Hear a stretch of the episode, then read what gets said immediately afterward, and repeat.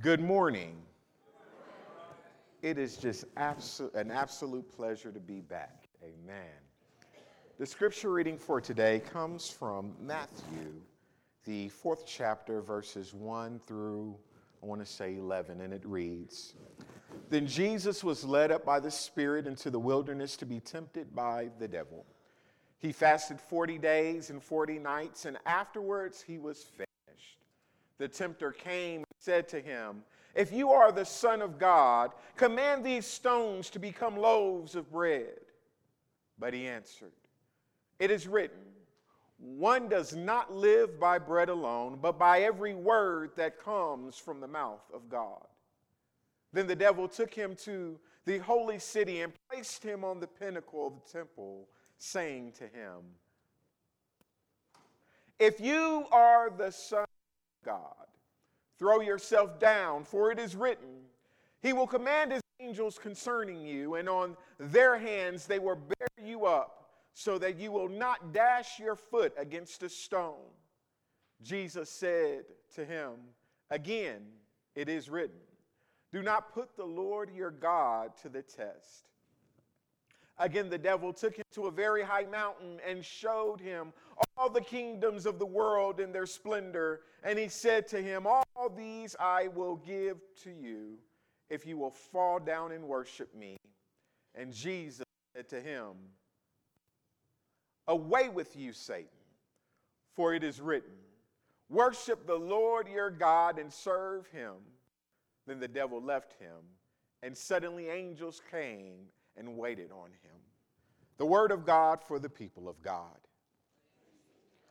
Lord, I thank you for this day and for this message, oh God. I pray that you would open our, our, our, eyes and our hearts in a mighty way, Lord, that we might see things a little differently, Lord, that we might internalize things a little differently, Lord, that we would get all that you have for us in this moment. Lord, remove all distractions, redeem us, restore us, rebuild us. In Jesus' name, amen. Amen. I spent last week in Dallas at a manufacturer that I represent, learning about the products that they have and some of the best ways to sell them. During this time, my instructor introduced two terms to the class that caused me to really think. These two terms were refraction and reflection. He uses terms to describe why color looks better on certain papers, but almost instantaneously, I began to think in different terms. It excited me so much that when we went to lunch, I called a friend of mine who is an optometrist here in Oklahoma and asked him about these two terms. He informed me that refraction errors are one of the causes or one of the causes of blurry vision. He told me that when your eye doctor causes you to come into the office and sit in that chair, and all of a sudden, the huge contraction of lenses is before you, and the chart is on the wall, and he says, What is better, one or two? Has anybody else been there? they are looking and, and measuring refractive errors in your eyes. Refractive error, errors are optical imperfections that prevent the eye from properly focusing light, causing blurred vision. Doctors usually prescribe glasses or corrective lenses to compensate for those errors. This also works in checking our spiritual eyes. When we are exposed to light and we have found that God is light, our errors, our errors, that's a hard word for me this morning our errors are often exposed. The imperfections in our lives seem to become bigger. We, we come into the knowledge that we are born in sin and shaped in iniquity. We become keenly aware that we are falling short of the mark, but God, our eye doctor on high, has already prescribed corrective lenses. His name is Jesus, by the way, to compensate for the errors in how we see ourselves compensate. Compensate is to repay, to give recompense, to make good, or to atone. Compensate. This means that once we have accepted Jesus into our hearts, once we have made that confession of faith, once we have given our life to Christ, when the light now passes through us, the errors have been covered. When the light passes over us, the errors are no longer the focus. Amen. Dr. Latimer told me that reflection is actually what causes us to really see objects. We see objects because they either give off own light or light reflects off the objects and enters into our eyes, thus giving us the picture. I hope I summarized that uh, en- enough. he gave me a dissertation. I can't give that to you all. If an object did not reflect any light, we would not be able to see it. My trainer, Richard, told me that the less irregularities found on a surface, the truer reflection it gives. I'll say that again. The less irregularities found on a surface, the truer reflection it gives. His example was that smoother paper, remember I do sell copier solutions, reflect a light in a more consistent manner, thus producing better color quality to our eyes. In short, if the light bounces off of an error in the paper, it will not return the light in a way that allows our eyes to see the truest form of what is on the paper.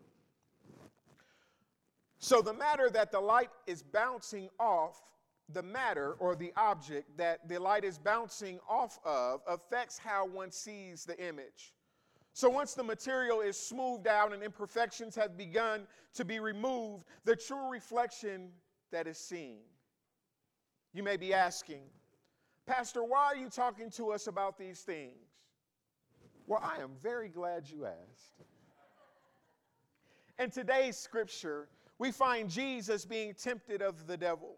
We find him walking through this, this season where the devil begins to offer him things, even tries to speak his language, but Jesus stands firm and resolute we find that when the light of God was refracted through the prism of Jesus' life, there was no imperfections found, thus, no corrections needed. It is also apparent that it is easy for Jesus to know who he was and whose he was. And as a result, when the light bounced off of him or reflected off of him, we could see a true image of God without flaw, without blemish and without wrinkle. Amen. This issue is when we are tested, similar to Jesus, maybe not quite as stringent, and the light goes through the prism of our lives, it exposes errors, it exposes imperfections. And those errors and imperfections are that which the enemy then tries to use to make us feel like we are unworthy. Too often, this causes us to forget who we are and whose we are. We receive temptations every day, and we succumb to those temptations, not because the enemy is so powerful, but because our perception of ourselves is so weak.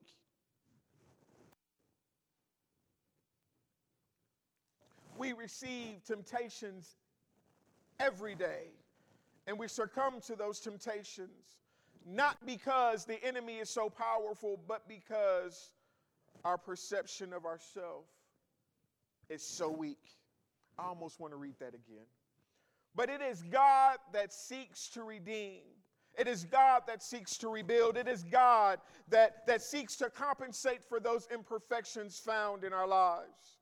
If we will allow Him to do so, we will find that when the light is reflected off of us, for all the world to see, instead of them seeing our imperfections, uh, instead of them seeing the imperfections of that little boy that were, the imperfections of that teenage girl that you uh, or the imperfections of that naive young adult that we all once were, they will see a truer image of God in this world. They will see love without limits or boundaries. They will see compassion that spans across generations and ethnicities. They will see the scripture living and breathing in front of them in the season of Lent, where we are seeking a more intimate relationship with God. It is a time of preparation and focus, reminiscent of the time of Jesus in the wilderness before he started his public ministry, which is the scripture we read today. We believe that Jesus went into the wilderness to set aside the distractions of normal worldly life and focus on God and God's will for him. So we attempt to do the same during this season. During this time, we should be asking God to shine His divine light through the prism of our lives, allowing Him to expose our imperfections and shortcomings. We should be praying that He rebuilds us, that He redeems us, that He restores us as only God can. We should allow and trust Him to forgive us our sins and cleanse us of all unrighteousness. Of course, we will find on Easter that our Savior atones for all of the imperfections found in us. Amen. But during this season, we should look for what that mirror image really looks like. We should also be taking the time to seek after God's truth so that the world can see a true image of who God has created us to be a truer image of what Jesus intended his church to look like, and a truer image of the power of the Holy Spirit in this world. The United Methodist Church says that, uh, that some ways we can accomplish this during this season is to consider giving up something that distracts us from important relationships in our lives whether that be social media or, or a variety of other different things. It, it, it, advises us that we should endeavor to plug in or consider adding something that helps you connect to God, whether that be a book club, a small group, a devotional, or a Bible study. Uh, the United Methodist Church says that we should consider starting a routine of service, whether that is mentoring or visiting a hospital or nursing home. And lastly, uh, one of those ways that we can achieve this is to share the gospel every chance we get. People of God, today I invite you to endeavor to provide a mirror image of God, the God that you serve, a mirror image of His love and of His grace. Today I ask you to consider a season of prayer, of fasting, and of renewed commitment so that when God's light hits us, the reflection is true. You see, the world is looking at us all. We must make sure that the image they see points them to Jesus. My prayer is that when the enemy comes to tempt us, as he will, when those tough times in life happen, as they will, that we will respond in a manner that is respond in a manner such as Jesus did during our scripture today. And even more, I pray that we would invite others to do the same.